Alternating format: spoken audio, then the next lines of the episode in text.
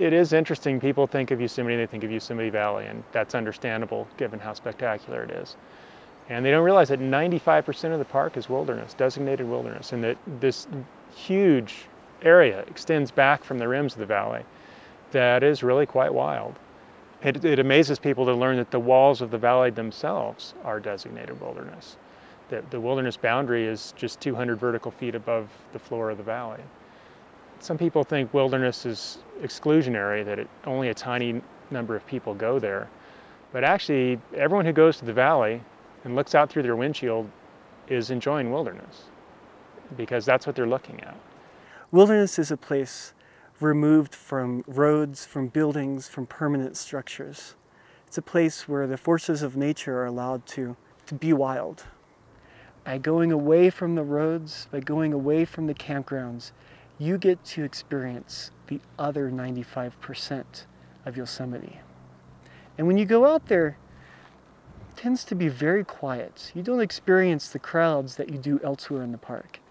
It's an opportunity to experience solitude, to be alone and to experience incredible views. We hiked down from Tuolumne Meadows, my two brothers and their two sons, headed to uh, Vogelsang, uh, Lake Merced, now we're in Lower Yosemite. And uh, it's pretty amazing, absolutely amazing. I mean, to walk with the pace of the land, we don't do that much anymore, do we? especially in our society and in our culture, there's this drive to be successful and to always be going and always be doing.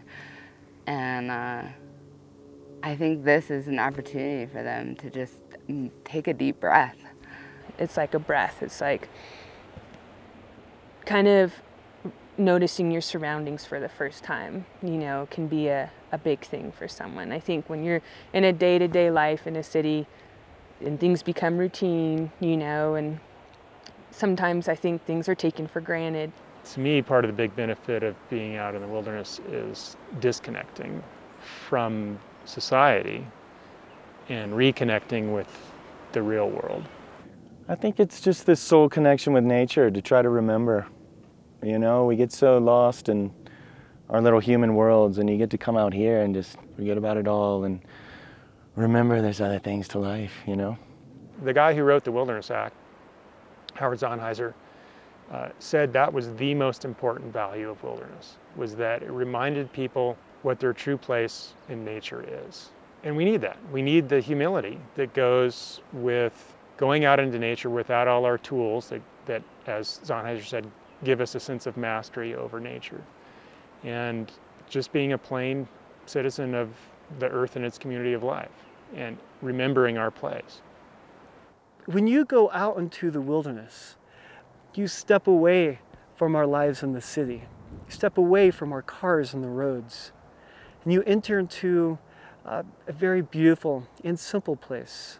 Everything that you need to survive, you can carry on your back to go out into the wilderness.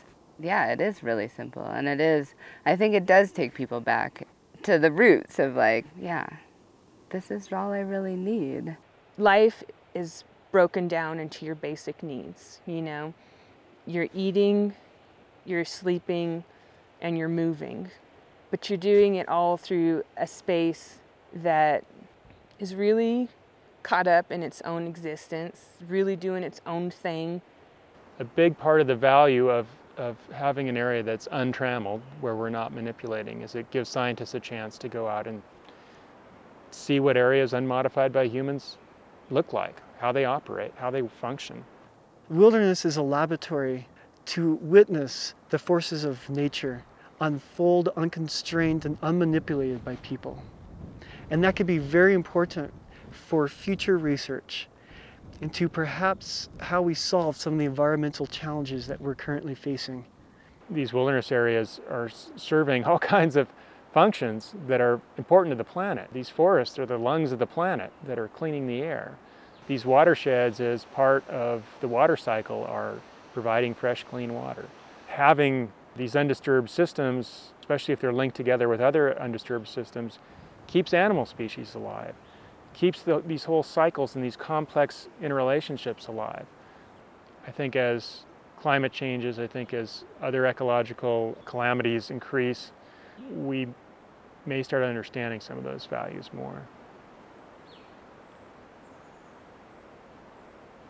Coming into wilderness or wondering about wilderness and knowing that if you remove someone from the context of their normal daily life, place them in wilderness, it could be an intriguing and confounding sort of experience. It's that element of the unknown and not having control, I think is something important to to know because there's a lot of things in our lives that we don't have control over. There are forces of nature that can hurt you. By going into the wilderness prepared to meet those challenges and by making wise choices, you come out of the wilderness a wiser and healthier individual. In a lot of ways, that's the essence of the wilderness experience: is that you are disconnected from society. You, it's up to you. You're making these decisions. You're being self-reliant. You know, no one's there to, to pick up the pieces if you blow it. Wilderness is a is a risky place. It's supposed to be.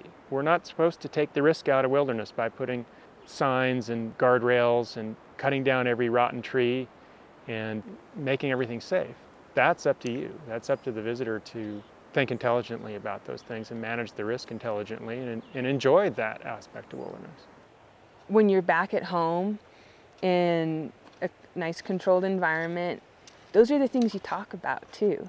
It's like the things you glorify afterwards, like all the bugs and the blisters, and it's almost this idea of like you made it, you know, and it's you, you can do it, you know, you're out there in wilderness and this is what I endured and and it was fun. Yeah, in retrospect. That's what makes it interesting. You know, seeing a, a huge lightning storm from a safe location is an amazing thing to do. If you're running with the pack on, you're worried about your life trying to get over that pass, then you may not appreciate it. But once you're in a relatively safe spot, yeah, it's fantastic. Same thing with a lot of other things that we think of as hazards. You know, that huge rushing creek is an amazing thing to see unless you're trying to get across it.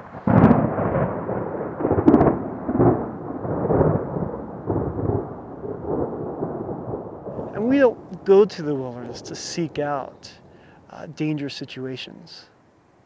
But sometimes dangerous situations present themselves in the wilderness. And the decisions you make at those moments are very important. And they teach you a lot about yourself. I think there's an element of spirituality to it. I think there's an element of humility. People need to reconnect and see, find their place in the world. Being in wilderness, being in the presence of something so much larger that doesn't need us, that goes on without us, that's doing just fine without our having anything to do with it. I think there's a certain power in that that people can draw from. When we come back to our lives away from the wilderness, your mind tends to be clear. You tend to be at peace. And I think it offers a great opportunity to look back on your life and have some perspective. A really great opportunity to think and to figure out. I've done a lot of growing here, and I can't imagine a better place to do it. The best thing is whatever you bring to it, is whatever you're open to when you go out there. If I go out there with an open mind and an open heart, I'm going to get something good out of it. And that's the best thing. It's another one of the experiences about wilderness that it wakes you up. Wake up, come on out. you know, you're really going to catch it. Because look at where I am right now. So good. Yeah.